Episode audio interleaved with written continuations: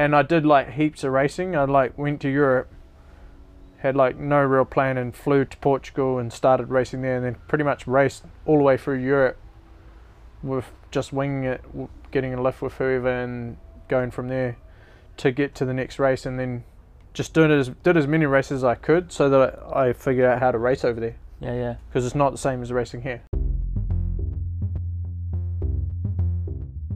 Hello and welcome to Pedaling Podcast. I'm your host, John Pears, and I'll be pedaling back from New Zealand back to the UK, 20,000 kilometres, one year on a really, really small budget. And my mission is to bring you those cycling stories from around the world. So, whether it's in Australia, whether it's in India, whether it's in Turkey, it's all going to be interesting. And I hope to understand the motivation behind why people cycle and why people are involved in the community and doing those exceptional things. So if you're interested in hearing about the stories and also hearing about the bikepacking trip itself, something I've never done before and something that's a bit of a challenge to myself, then follow along on Instagram as well, Pedaling Podcast, and also online, pedalingpodcast.com, and obviously subscribe to this podcast.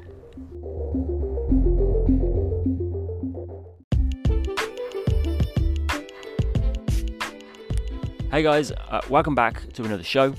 Uh, it's me, John Pears, Pedaling Podcast. Um, not sure what episode this is now. I think it's like 10 or something like that. It's uh, it's been pretty incredible journey so far, and um, I'm looking forward to the next big chapter, which is coming up pretty soon. Actually, uh, in four weeks' time, I take a flight over to Sydney, where I really start my uh, first part of my adventure, pedaling across uh, Australia uh, and talking to the people along the way as well.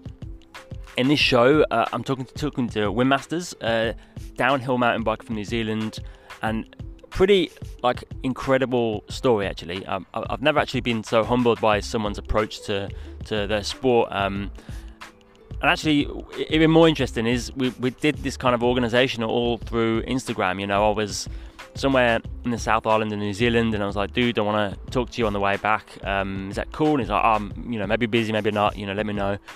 And then one day I was in Wellington and heading north towards where he lives in, in New Plymouth uh, during the off season. And uh, I was like, dude, I'm coming, you know, what, what's up? And he's like, yeah, yeah, cool, I'm, I'm, I'm free in the evening. Um, so he messaged me, dude, I finished my dinner, come round. So I popped round there at like 8, 9 o'clock in the evening, pretty much getting getting dark by that point. And uh, I turned up to his house, which is his uh, parents' house um, that he grew up in. And we just basically sat out in the garden, sat down on a bench, and just, you know, spoke for, for an hour about his journey to where he is now and how he got there. And if you're ever w- wondering what a what a real Kiwi is, I mean, I think this is this is the guy because I've never met someone that's uh, such a big part of his career and such an athlete, and and how down to earth and um, relaxed he is about the whole situation. You know, sometimes when you talk to athletes, there's always this kind of element of um, of eliteness or um, or some some some big sacrifice they kind of make. And I was expecting to to hear all that, but in this conversation you'll hear um, he's really actually quite down to earth about everything. You know, there's a there's a certain spirit to him that um, you can't deny when it comes to, to riding, just loving riding bikes. So I really hope you enjoy this. Um, I really hope you kind of take something from it as well. Uh, and also follow him on, on Instagram as well because some really interesting stuff that comes out of his, his work. So sit back, enjoy the show. Uh, don't forget to follow me on Instagram, it's where I do all my kind of interesting stuff. Uh, things like Mail Monday, which is something where I post a, a postcard to a random subscriber, listener, if you vote, um, from anywhere in the world as I cycle back home. Quite interesting to do that and write a letter to someone. It's pretty kind of unique and I'm kind of enjoying it. So uh, follow along for that. Also, I'm re- releasing uh, more uh, regular episodes of the whole bikepacking journey as well. So each week I'll have an interview with someone, and then uh, I'll have a bikepacking episode as well, which is me talking about the journey, the plans, the itinerary, the influences. Um, maybe I'll have many interviews in there as well.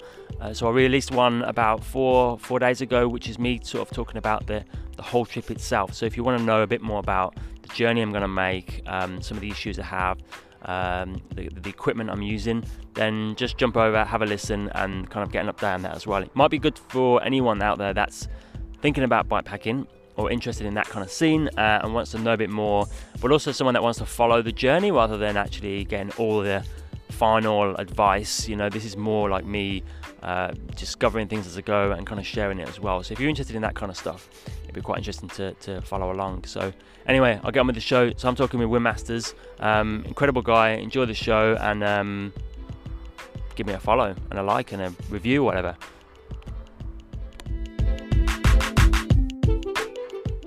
So, where are we? Who are you? Um, well, well, I'm Wyn Masters, and we're pretty much here in my backyard in New Plymouth, Taranaki, and uh, yeah, I ride, ride, race, do wheelies, and uh, travel the world racing mountain bikes, pretty much. So, a question I got because I'm an English guy, you know, used to English names like John and Matthew and Michael kind of stuff. When I saw Wyn Masters, Yeah. I was like, that's a pretty cool name. Is that is it is it is it your real name? Uh, it's, well, yeah, it is my real name, but um, it's short for Wynyard. So yeah, it's a Welsh name, I think. So Yeah, yeah, yeah. Yeah. So does that name stand out more in the kind of mountain bike scene because it's quite unique? Like Masters, Wyn Masters is pretty yeah, maybe. cool. I don't know. I don't know. Yeah. Well, hopefully. Yeah, yeah. Yeah. people remember, so it's good. Yeah. So make make a good impression, and then they remember anyway. So yeah, it's all good. cool. Yeah. So one of the reasons I wanted to talk, one of the main reasons, because you want to ride bikes. I mean, I'm not a big mountain biker. I, I, I know the scene of mountain biking uh, downhill, but we can talk about that stuff anyway. Like, the, Yeah. you know, how you got into it and stuff. But the main reason was that you just love riding bikes and everything I've seen of you on Instagram, on online and stuff. You've kind of always said the same thing. I just want to ride bikes. Just want to go out riding bikes, and you'll see you riding BMX, riding mountain bike, riding road bike. Yeah, yeah. Um, whatever. Cyclocross. Yeah, it was the other week. Oh, we've got to talk about that. We've got to leave that till later 'cause that's Yeah. amazing. But nah, it doesn't really matter which bike, but all bikes are good. So yeah, pretty much just ride everything. But my main thing is racing downhill enduro. Mm. So that's what keeps me in the job with GT. But um, also all the videos and everything else that goes with it. So So kind of kind of got to do a bit of everything, and I I enjoy doing that as well. It's just mixing it up, riding whatever. So, take me back to like how you got into. How, when did you first pick up a bike, Um, or when do you remember picking up a bike? well, probably just riding around here in the backyard in New Plymouth. Yeah, yeah. when I would have been four or five. I, four or five, I can probably remember, but you can't remember before that. But maybe I was riding before that. I can't remember. So was there like any like family kind of riding bikes? Yeah, well, that with my brother, yeah, yeah. We've always been kind of competitive. He's two years younger, so it was always a little competition with something, and then we're always riding. So um, we'd always ride around this backyard, and we also, my mum's into horses, so we rode horses. Yeah. Uh, We both had ponies, and then we'd go to competitions. But um, You were actually like competing with ponies. yeah, we do like show jumping and stuff like that. but- How old were you then? Uh, for probably from five to twelve, and then we sold the the pony because we wanted a mountain bike. Okay. Yeah, and then So you from there- convinced your family to get rid of the pony? my mum, yeah, Nice. was she was disappointed, but uh, yeah, we got a got a mountain bike, and then from there it was no turning back. We Mm. pretty much um, dug the whole backyard up down down the back of our house and um, built a big jump park. So it just progressed from very small jumps to like the whole place was dug up. Yeah, yeah. and yeah, there would have been thousands of hours, but a so lot what, of- what was so when when you're out there digging, making these jumps? You know, obviously you're not thinking about future career, that kind of stuff. not point, really, no, But you not just not at that stage. No, you just want to ride and enjoy riding and kind of pro- progress your riding, and that those jumps got bigger all the time, and then you're always progressing, so it's Mm. good. Or learning a new trick, or doing something, but So Not- when you're doing it, doing it with your brother, do you think that makes a big difference? Like having your brother competing, pushing the heights, pushing the holes, pushing the Yeah, it was good because with you've always got that brotherly competition, and um, I don't know, you got to try and beat each other every time, so it probably makes both of you better. So yeah, yeah. worked out good in the long run. We both do this for a job now, so Mm. pretty lucky, you know. I saw in one of your videos you said something about um, getting you beaten by your brother is probably big, better than getting beaten by one of the Euros. Yeah, yeah. Well, um, I don't know if I'm gonna get beaten by anyone. It'd be better than to be beaten by him. Mm. Then you know you're at least proud of what he done, Yeah, and yeah. you know where he came from. So it's quite good.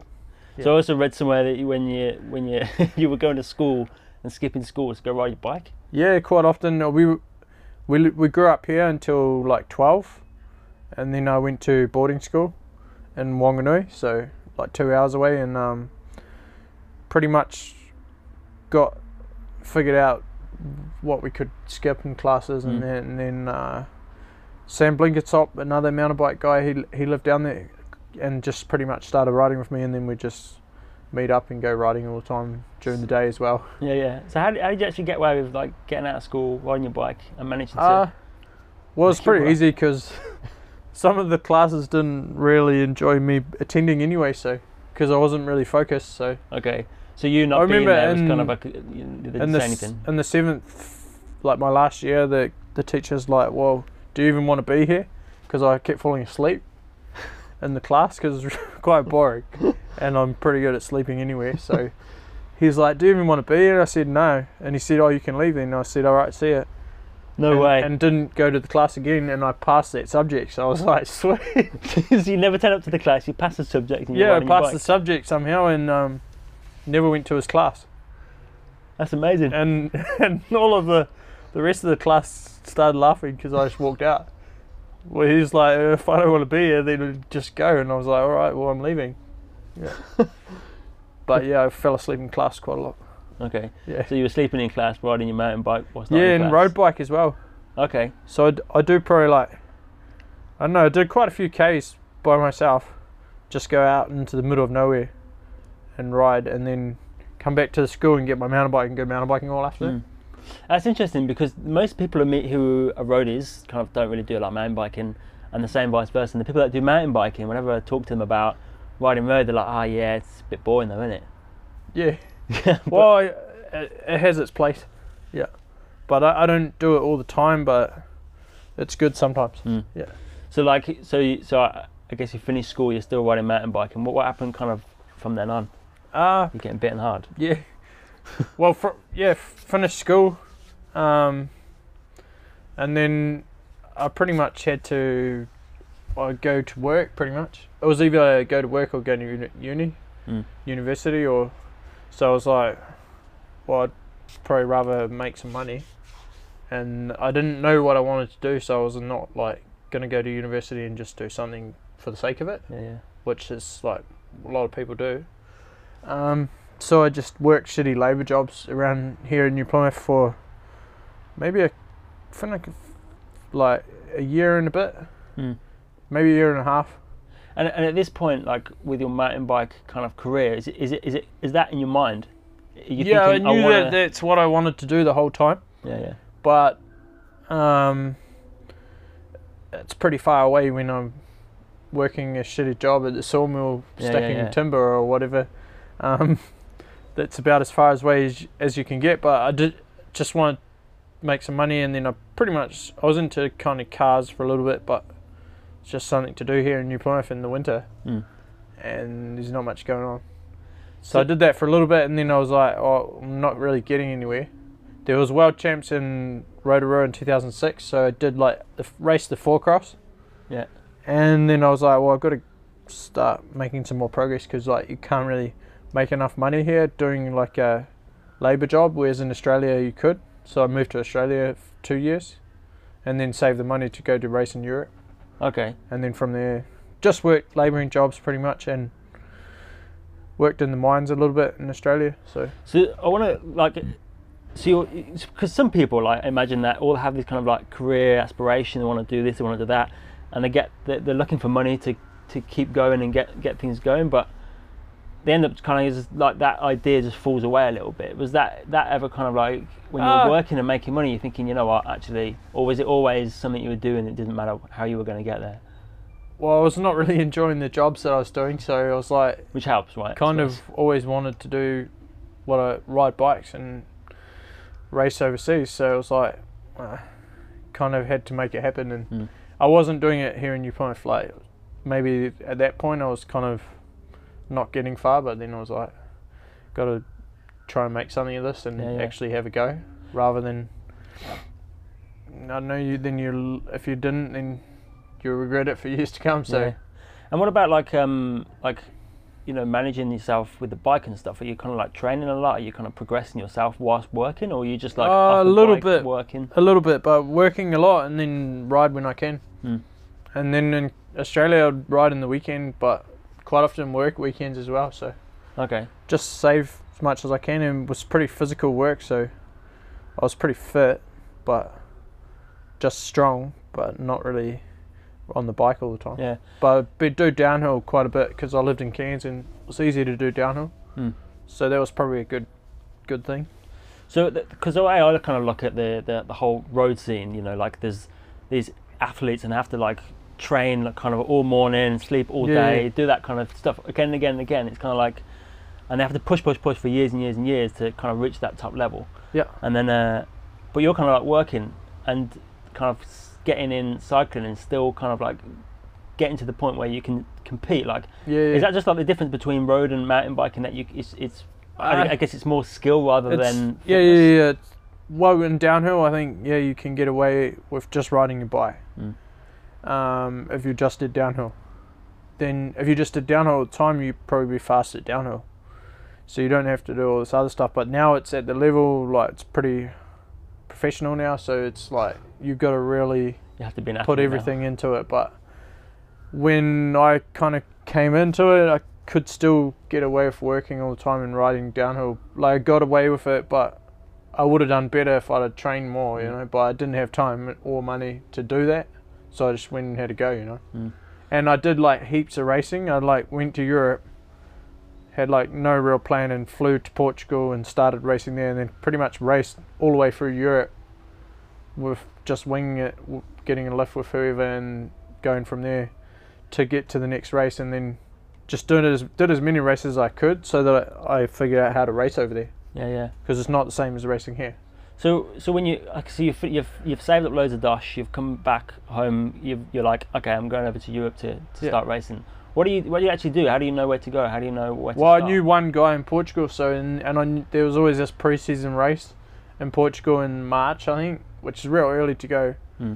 But I was like, oh, go, well, go to that because I know the one guy because one of my friends knew this one guy, so I was like, sweet. He said he can pick me up and take me to the race, so I was like, sweet, let's go. And you just enter an amateur race and then. No, it was it was a pro race, but it's like, um, like big pre-season race for a lot of the World Cup riders. Okay, okay. and then so I just went to that. That so it started like with quite a hard race, and then And you're riding without any team. You're riding solo. yeah, you're just by thing. myself. Just went with those Portuguese guys that I didn't understand, and and they were stoked that I came anyway. And then from there they kind of looked after me, and then I met some English guy, Alex Evans, that took me to the next like three races, I think. Yeah. And I just slept on. He had, he had a tent, and I think he had a airbed, and I slept in his van. He slept outside in the tent. So, so, so is this around the same time as that picture I wanted to talk to you about? No, that that would have been in New Zealand. That picture where I was um, sleeping outside the car with uh, probably five or six bikes on the back. Yeah, yeah. yeah. And it's a tiny car, you know. yeah, we little- well we we had a bigger we had a van, and we were going to the South Island for the nationals, so so we were like, um, all set, all packed. We had like uh, I think four of us in the van, and then we were heading down. Like everything was packed, and then the van broke down. so it only had fourth gear. Fuck. So li- like fourth gear was the only gear, so we had to get it like at the traffic light. Have to get the two guys to jump out and push it to it's rolling enough to to let the clutch out and roll in fourth Mm. and start like a tractor, and then take off. We get enough speed to run fourth gear, and so we drove. We drove from like um, an hour north of Wellington, all the way to Christchurch in fourth gear. Wellington to Christchurch. Yeah. So you jumping on the ferry, and then Yeah, back yeah, off. yeah. and then Got back down towed off the ferry with a tractor. Yeah, and then drove all the way to Christchurch. Which is Had what, to hit like all the corners. Had to hit all the corners fast, but we stopped one night in Blenheim and we had to hit the um, the speed bumps real fast in town. And the two of the guys' bikes were on the back of the van, and they fell off. But we didn't know because it was quite. We like hit them fast. yeah. yeah. We didn't hear the bikes fall off, and then the bikes were gone. No way. and on a Saturday night in Blenheim, and someone, someone coming home from the town jumped on them, rode off, because they saw on the CCTV. No way. So they they had to get new bikes. So were, that was already the start of the bad trip. And then Most we people would have just gone home. No, like, yeah, so they lost their bikes, but I still had my bikes because they were inside, and the other guy had his bike. And then so we kept going. Like they got insurance and then got a new bike, or they just bought a new bike straight Mm. up, I think. And then we kept going to Christchurch, but then the van needed fixing and it wasn't simple. It like needed a whole new gearbox, so we left it there and bought a car for five hundred dollars, and we bought that small car, but it didn't have a tow ball, so we just tied the bike rack on the back, and then drove to Wanaka. Uh, th- th- I And then then we just arrived in Wanaka and we didn't have a plane, so we was sleeping outside. Mm. Yeah. Fuck, amazing. So, so, so, so, what happens then when you've been took under a wing by this English guy you were saying as well? He took you to some races and then. Yeah, well, he kind of hooked me up. He he was heading to all the races anyway, so it was kind of good because then you share the cost a bit. Hmm. And I was like, shit, the tolls are expensive because we don't have tolls in New Zealand. yeah, so I was yeah. like, holy shit. but it was the whole of I had to pay all the tolls, I think, and he paid the fuel or something. It was a deal like that. And the. Like, it was a good deal. Yeah, but yeah. I didn't expect all this cost from the tolls and stuff. So I was Mm. like, shit. Yeah, if you want to get anywhere, I didn't. I was on a low budget, yeah. Yeah, yeah, yeah. And we had to drive across France to get back to Morzine, I think. But then, um, yeah, he just hooked me up and took took me uh, to to those three races. So it was like Portuguese national, Spanish national, and uh, race in the south of France, Yeah, yeah. and it was pretty good. So this is your first season as well. Yeah, yeah, so- yeah. And so I was like, I think the Portuguese race I got fourth or something, and then And you're winning money at that point as well, yeah, a little bit, not Yeah. much. enough for It, one do- it doesn't doesn't pay your bills. Yeah. Or your tolls, yeah. Yeah, might pay some of your tolls, but not much. But um, yeah, I was like, I was stoked if I got any money, so I was like, sweet. I think I got four for that race. Then, not sure on the Spanish one. I know I had a big crash, and then I had to lie in the van for a while Shit, what because my back was real sore, but it was alright. Hmm. Yeah, And what the crashing is like. and Standard. and his earbud had a hole in it, so I kept waking up on the floor of the van, like the wooden floor. So you're deflating every night. Yeah, yeah, yeah. It was Oh, a deflating experience. So he gets better from here, right? Well, slowly. Yeah. So what I don't- year, I what don't year is know. this then? Huh? What, what year are we talking about? 2008 is first year they were racing Europe. Okay. Yeah. Okay. So this- you so you're constantly like what still doing the same thing for the next what year or so and another season. Oh no, just that season really. So that that first year I just paid for it myself all, and had no real help. And then just winged it. I just kind of traveled around and didn't really even change much stuff on my bike. My bike would just wear wear down slowly as the season went on, and then eventually by the end of the season it had no like all the spider on the chain crank was broken, so I had no chain, nothing, just the crank. So you made it to the end of the season with a broken bike, basically. Like Yeah, yeah, the frame was cracked as well the whole time, so I was like, it was a bit dangerous, but I was meant to get a new one and they sent it out and then it didn't arrive. Mm. It so got lost in the post. and so I didn't get the new frame that I was looking forward to. So most people would probably be like, yeah, no, you know what, this is this is about enough of this. I'm gonna go back to the mining.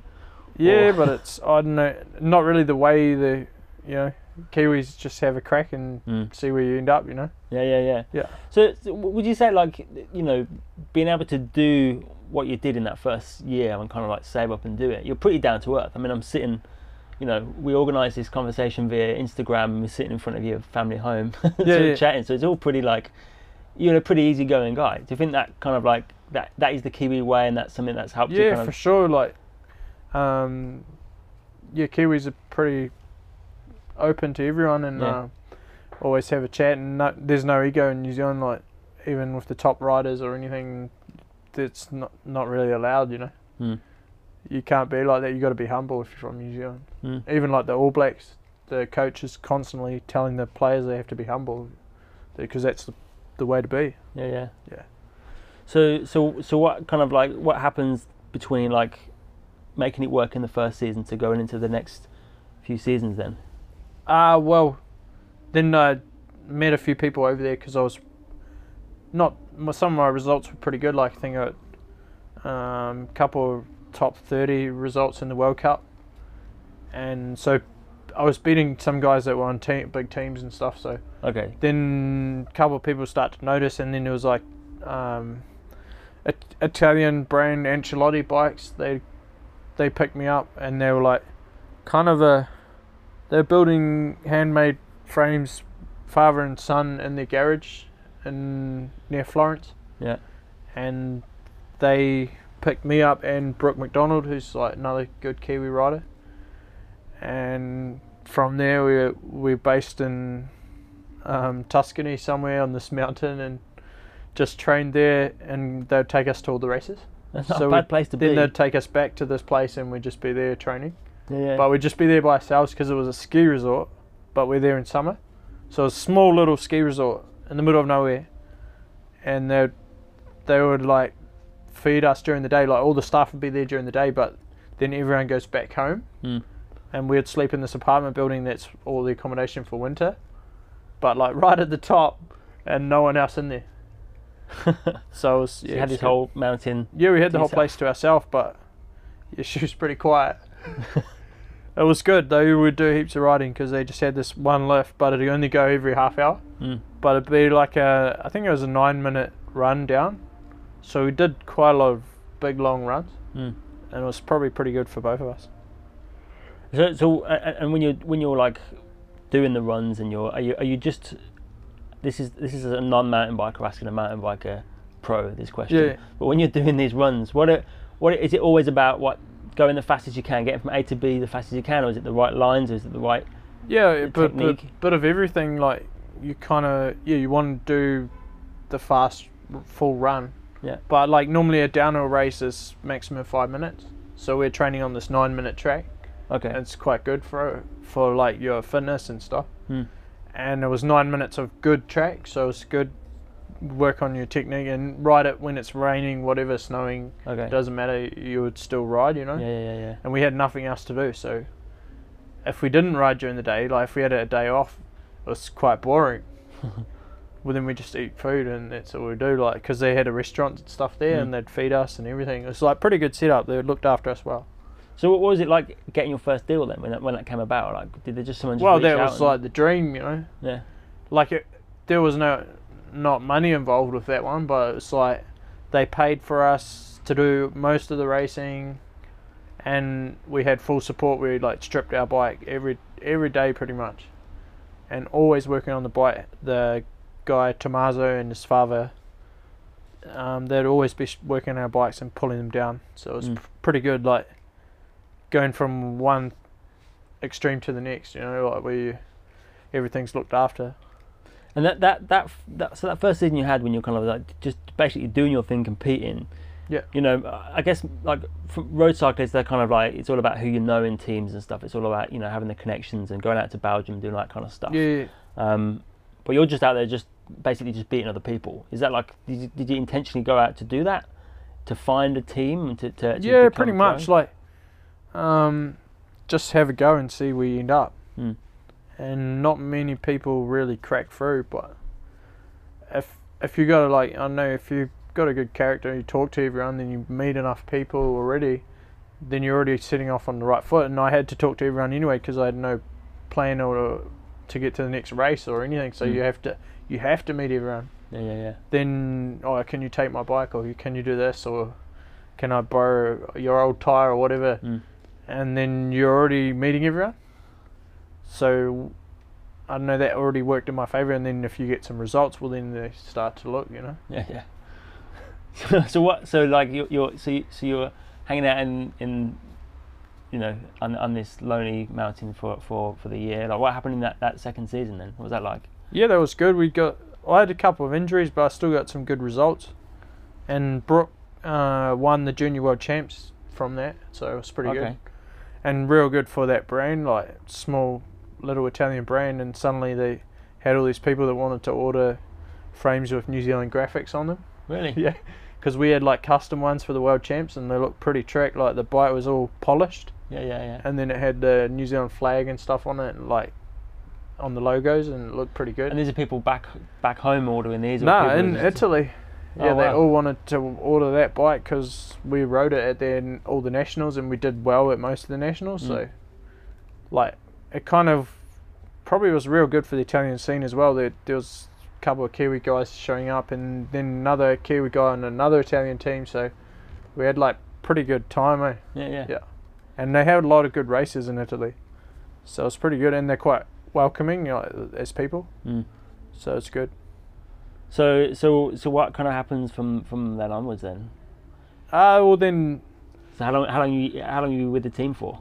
just did that one season with that team, and then onto another Italian team. Okay. So kind of rode Italian teams for a few years, Mm. and then so I did 2009 with them, and then 2010 with another Italian team. Um, and did had a pretty good season. Signed for another team, like an Austrian team, in 2011.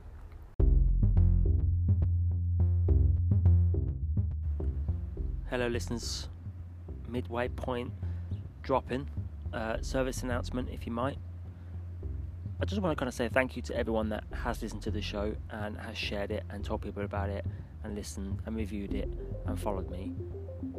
It's really, really cool to see the listeners grow each week. Uh, from the beginning, it was a few people. Uh, to uh, the next one it was a few more people, uh, and today it's it's it's a lot more people. So it's slowly growing, and it's just a thanks to you guys for sharing it and telling people about it, listening to it each week, um, finding it useful. So keep telling people about it, keep allowing it to grow, uh, and I can do more stuff, uh, and I can talk to more interesting people on the way. So thank you. And by the way, if uh, if you're a bit squeamish, I'd um, you know close your ears for the next few moments because he's going to tell you something pretty pretty tough to deal with. Good luck. And then I had like troubles with injury, like for quite a while. And are these what injuries from from? Yeah, I had a crash. Had a crash in New Zealand. Yeah. And my arm like um, smashed into a rock, and it like snapped both the bones, and then the the bone got went like into the ground. Oh, So it like because it came out, and then it went into the ground, then went back in my arm. Because did I was like tumbling, yeah, yeah. and then uh, How did you know it snapped off and hit the ground and then come back in at the moment of tumbling? Because there was a big hole in the side of it, and it, they're like, oh yeah, it's a compound fracture. So it came out, the bone went in the ground and then came back in because I kept falling. And then the um, they fixed it, but it got infected. So then it Mm. a week later I was feeling real sick, like And when they clean, gonna w- w- when they fix it, they have to clean that stuff out, right? Which yeah, is yeah, not, but it wouldn't have been clean enough maybe, and or you never know. yeah, yeah, yeah. And then so I got infected, and then they had to do it all again, like pull it all off, clean it all again. Yeah, yeah. And when which is real it- bad for the healing. Yeah. But then the surgeon, like 11 weeks later, he's like, "Yeah, it's good to go." I was like, "Sweet," it's what he said. and then went to Europe, start racing. Like it's quite sore. He's like, "Yeah, we'll be sore because you haven't been using it." I was like, "All right." So then did like four races. Like I was, st- I was go starting to go all right, but n- it wasn't strong. Mm. I couldn't. My arm wasn't that strong. But and then I was like racing a World Cup and it hit a hole in it, like fully the bone bent. So like the plate, metal plate, just gave way and like bent. So you felt this bend, or So it just went rap. Yeah. and you could see your arm Yeah, bending. yeah, yeah, it was not straight anymore, Oh fuck yeah. but it was bent here, like full full bend on the inside of like the radius bone. Oh my god. And then I was like, oh shit. Well, I knew it was bent, but I was like kind of in denial, so I raced the next race anyway. But With a bent arm. yeah, what was broken anyway, so can't do much about it. So how, how do you like? You said you have a f- quite a few injuries. Then how do you deal with them? Like some people like real well, you struggle with them. couldn't do much about it. You just want to get better, you know. Yeah, yeah, but like mentally, like, do you just like you're a bit of a downer, or you just like stay Mm. positive, kind of like don't really think Uh, about it? too you much? get down sometimes, but you're always looking forward and trying to get back on the bike. Mm. Really, yeah, yeah, normally too quick.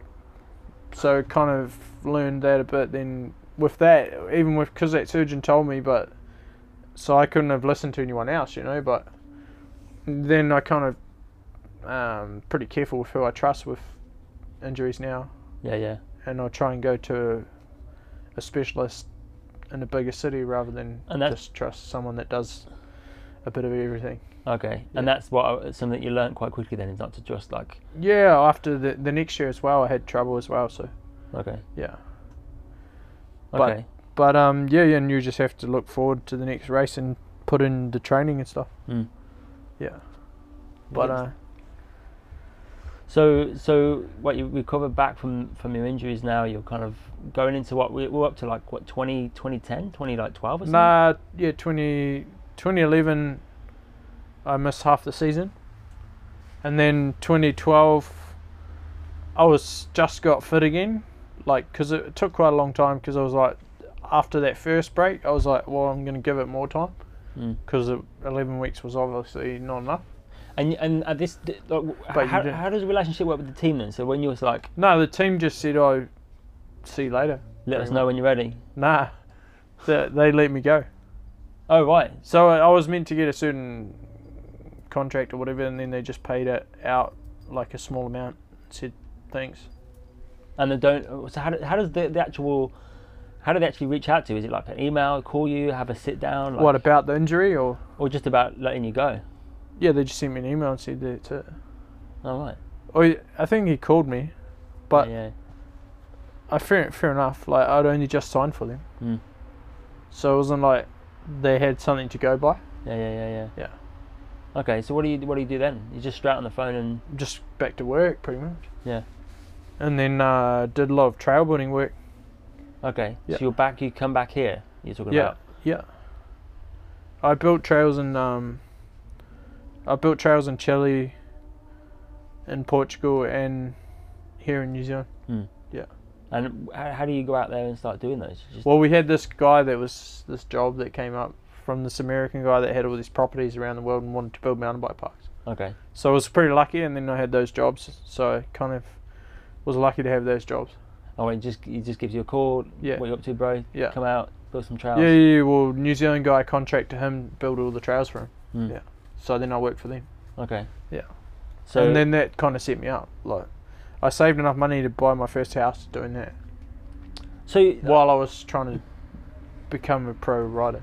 So just to break it down, so you've kind of like spent all this time in working in the mines, you've built Yeah. up your money, gone to Europe, got Yeah. yourself a small contracts, worked and, and Yeah, yeah. been successful, got let go, and then you go work on the trail, making more money.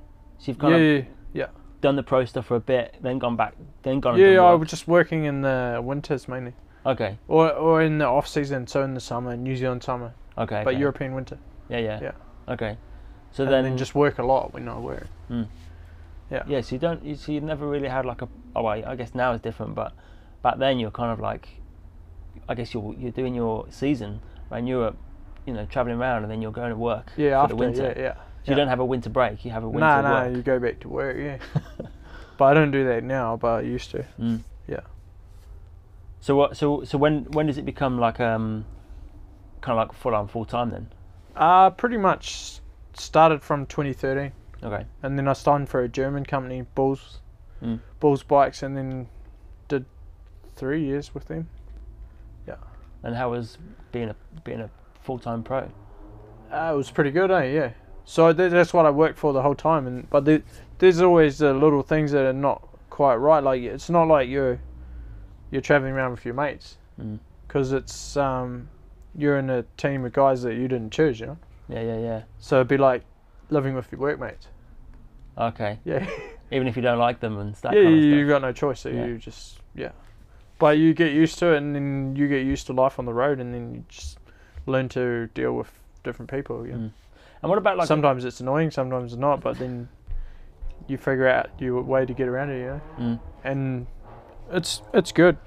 It teaches you a lot. I think. And what what about like um like training? Like what what what, do you st- what do you do? Do you do anything differently throughout the years, or is it just like I'm Uh, yeah, it got on- more and more specific. I think. I see? Are you working with coaches or Yeah, we're just been working with a coach the last two years, and then just changed to another one now. So just starting, kind of, a lot of specific mountain bike stuff and okay? road bike, gym, whatever. Yeah, yeah. Yeah. So let, let's talk about. So, so you're with GT, GT Factory Racing, yeah. Racing, yeah. So I've been with them since 2016, Okay. and pretty pretty good to get onto that program.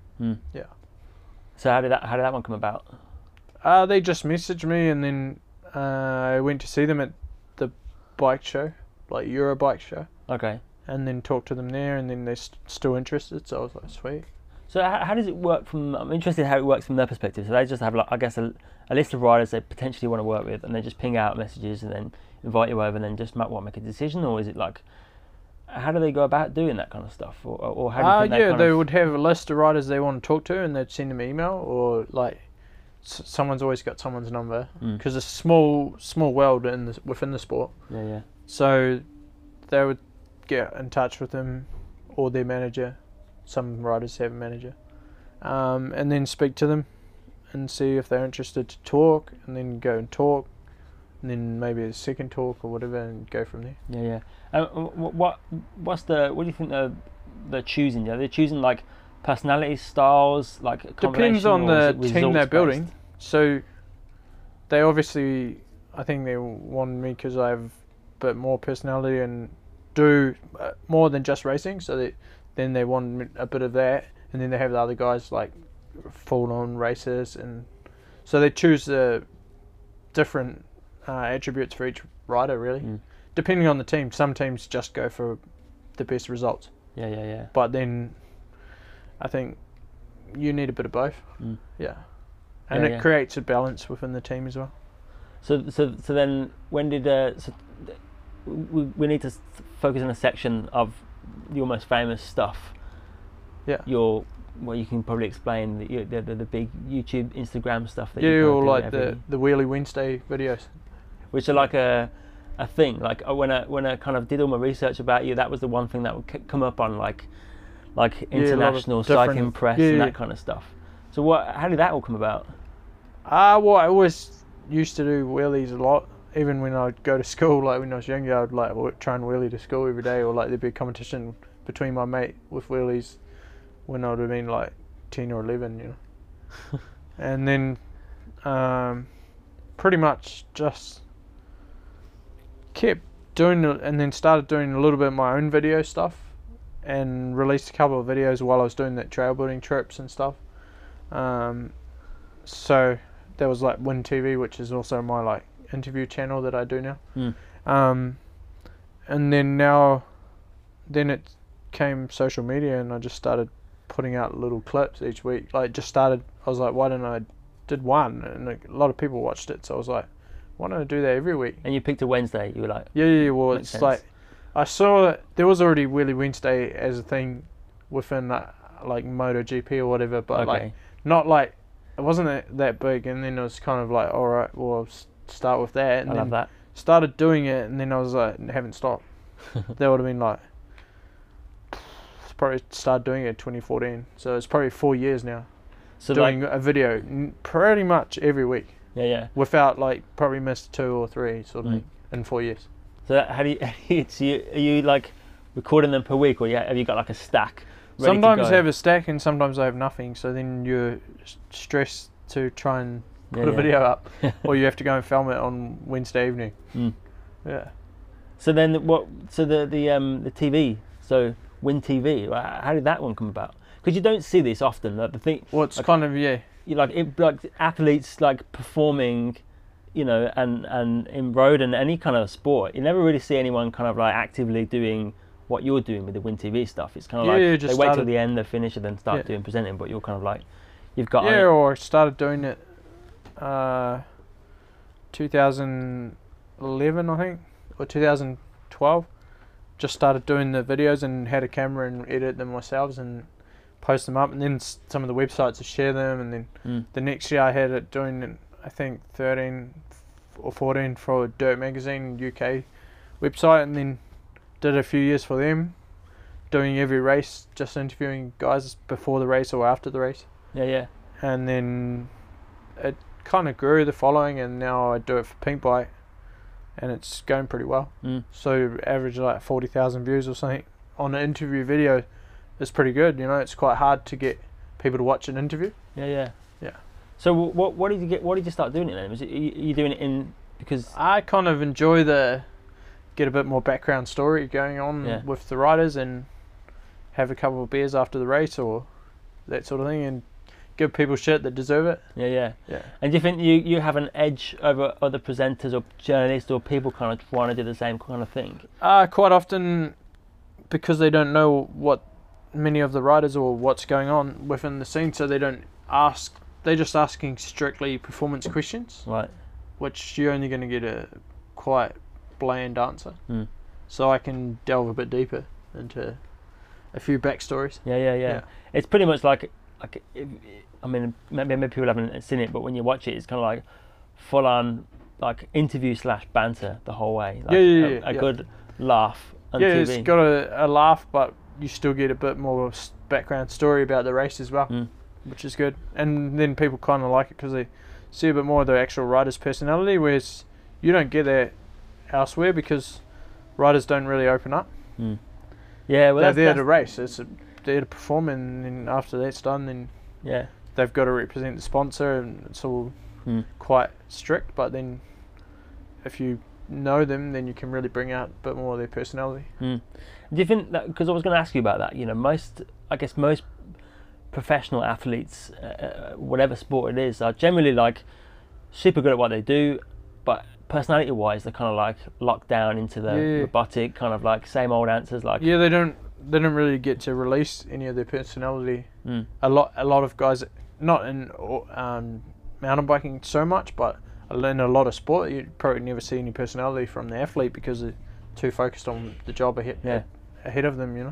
Do you think that? Well, do you think that's like because they either they're just like locked away their personality somewhere else, or, or maybe they just don't have one, and it's just, just some some of them won't have one because they all they've ever done is that one thing, Right.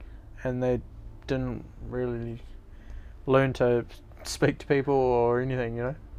So- But then others, it's that it's locked away because they're too focused on Hmm. their own sport, you know. Yeah, yeah, yeah. But then, I don't know. I think it's pretty relaxed in the mountain bike world. Hmm. I imagine in the road it'd be a bit different, but yeah, be pretty serious. They're all trying to recover, so yeah, yeah, a bit yeah. different again. Yeah, like, I mean, Yeah. generally watching watching, you know, road cycling on TV Yeah. is pretty boring. Yeah, I yeah, mean, from a from a perspective of them racing, and then Yeah. sometimes interviews are not that interesting, and yeah. There's not that many characters, mm, so it's it's quite good in mountain bike. We've got a few characters, you know, different guys, so it's quite good. so that so that that's what I want to ask about Wyn TV. Wyn TV going to be something that you're going to keep doing. Yeah, Is there any idea to do anything bigger, anything different, or well, hopefully keep doing it and then uh, see what becomes of it. yeah, yeah, and just roll from there. Yeah.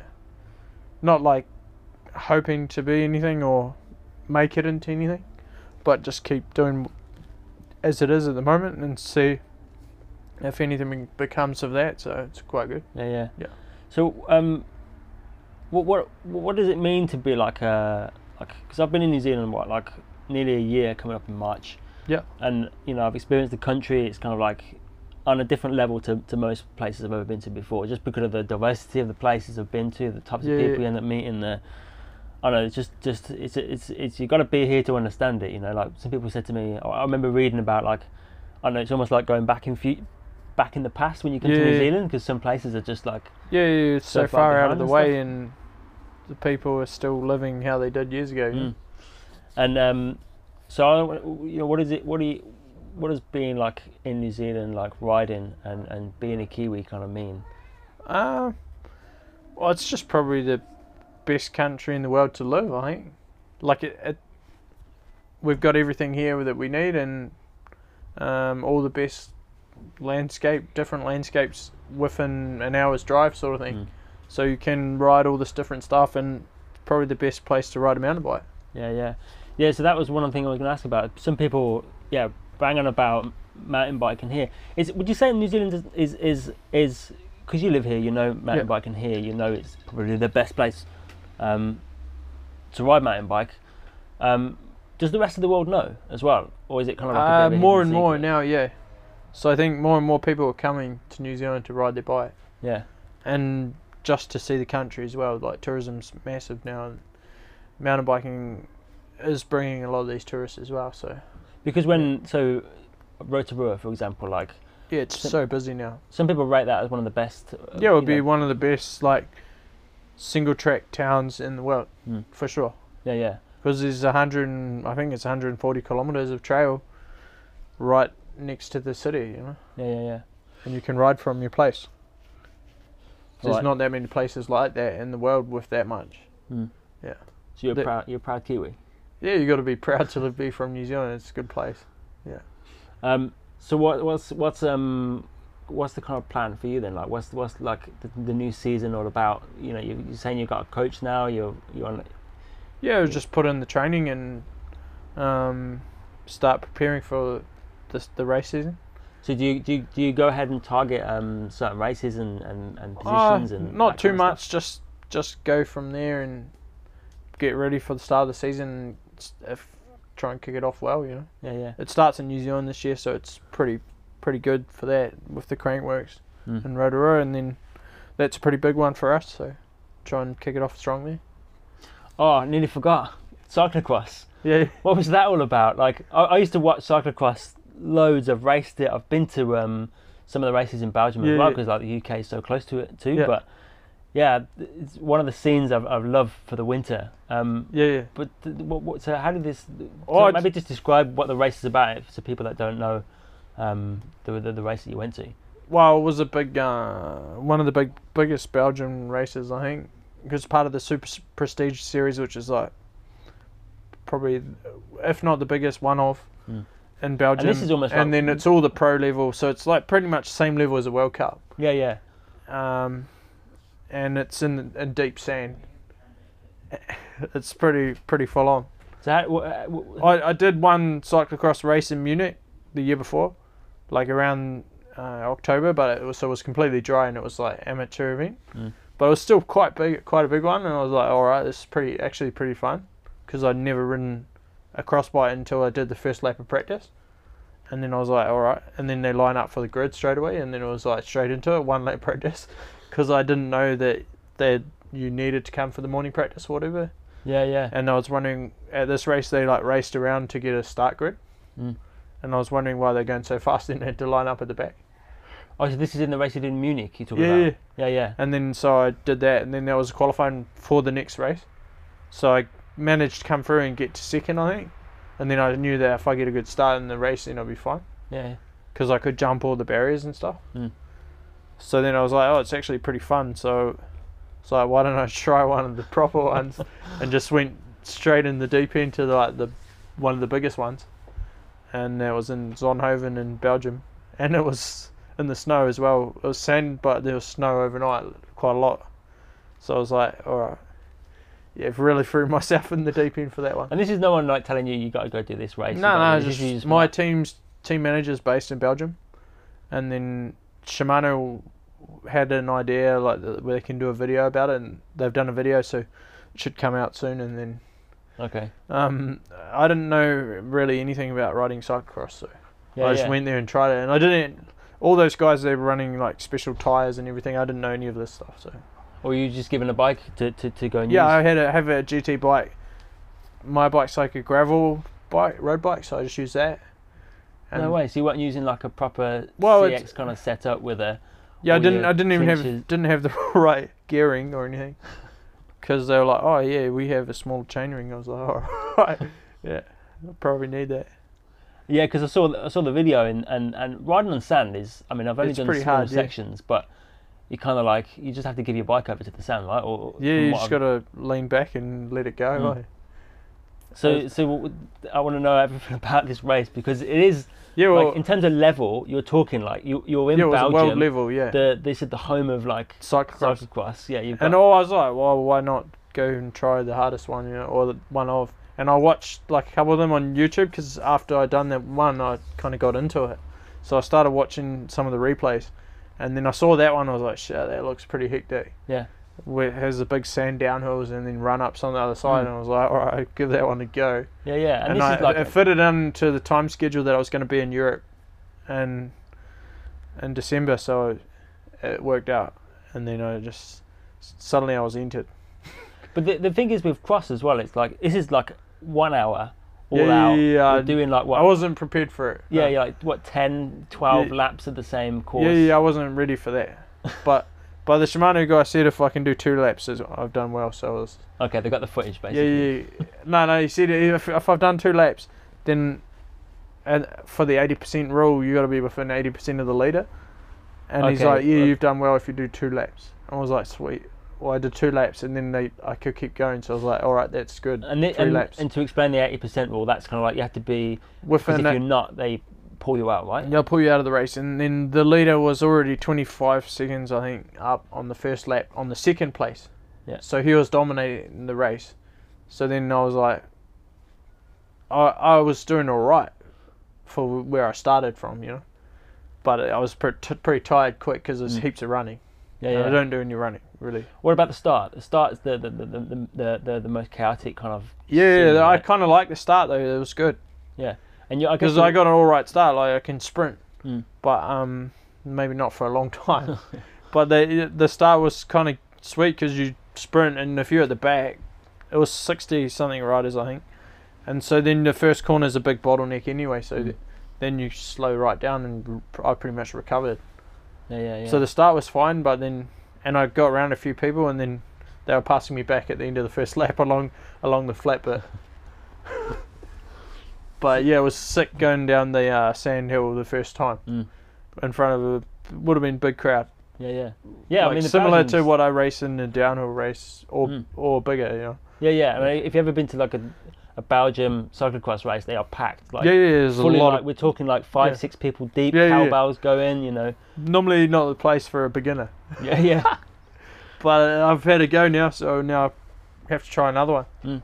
So you finished as well. You finished. You got your what place did you finish? I got 43rd, I think. Okay. So I beat a couple of guys. I was like, sweet, that's good. yeah, yeah. I didn't want to be like embarrassed, you know, like the last guy by miles or anything. And I wasn't that, so it was fine. Fuck. If, if I got smoked like that, then I would have been like quite gutted because Mm. then you're like, you look like a bit of a joke, you know. But I beat a couple of guys, so I was like, sweet, that's good. Well, one race.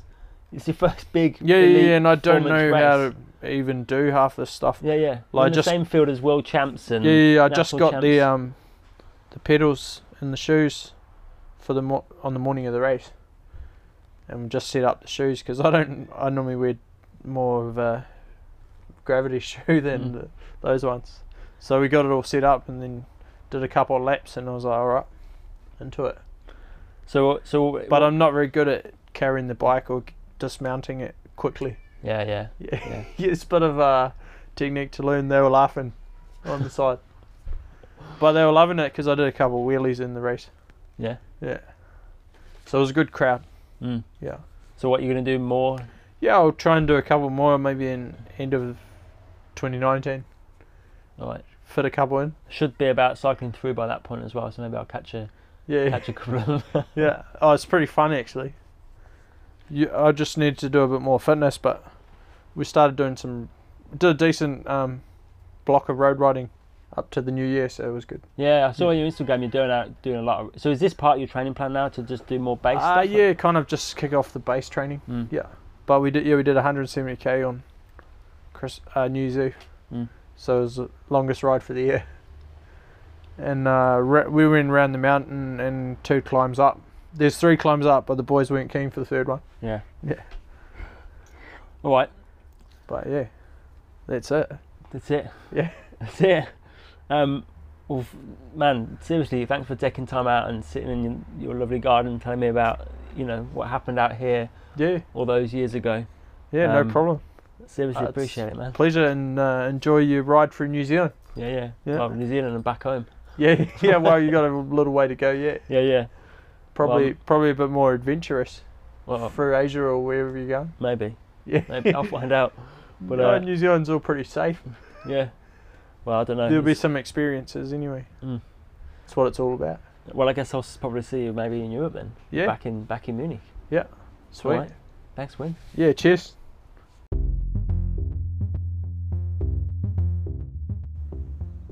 Thanks for listening, guys, and thank you to Wyn for seriously, dude. Thank you for allowing me to come over, talk to you, giving up your time. It's an absolute fucking honor to actually come over and talk with someone who does something amazing every season, has uh, had an amazing career so far, and it's just a super pleasure to talk to. Um, I'm having so much fun doing this podcast stuff, and uh, dude, good luck for the, the season coming up. Uh, I hope you absolutely smash it with your with your team um, uh, and just don't break any more bones, please. I can't deal with that, uh, hearing that stuff anymore. Guys, also thanks for listening. Um, thanks for sharing it. Thanks for helping this thing grow. I'm having seriously so much fun doing this. I didn't realise when I first started this out as an idea that it would actually, you know, it's not become massive, but it's become something so interesting to do. And everyone's so keen to actually talk to me and share their kind of stories as well. So I hope from when I leave Auckland, when I hit Sydney, and I've just booked my flights to do that on the 6th, 7th of March, uh, which will be a whole new chapter for me. It will be like solo on my own, riding a bike with all my kit, and I'll be talking to people on the way. There's so many interesting people in Sydney, Adelaide, uh, Perth, all on the way that I want to talk to, and, uh, and, and anyone that's actually given up the time for this show. Uh, super thank you. It's it's I, I, mean, it's really hard to actually put into words. You know, when someone actually says, "Yeah, cool, come over," I'll spend two hours with you talking about X, Y, Z, um, and allow you to publish it and share it and create your own content out of it. So, super thanks for everyone that's listened and everyone that still shares it and everyone that's still involved and everyone that's keen to hear more. Um, I really, really do appreciate it. And you know, if you want to leave a review, post me a little message. You know, maybe even get a postcard if you're lucky.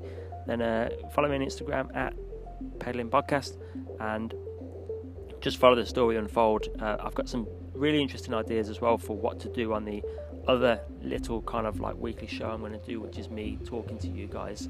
Uh, I'm thinking of actually just giving people a random call who are involved in bikepacking and sharing a bit of advice and insight and stuff like that. So if you're interested in bikepacking stuff, that will be a cool show to listen to as well. Uh, and just you know, seriously, thanks to everyone for for being involved uh, and even listening. It's um, it's grown into something quite exciting for me uh, that I never really expected it to, and um, and that's all to everyone really. So thank you. Have a nice well. Have a nice weekend. See you later.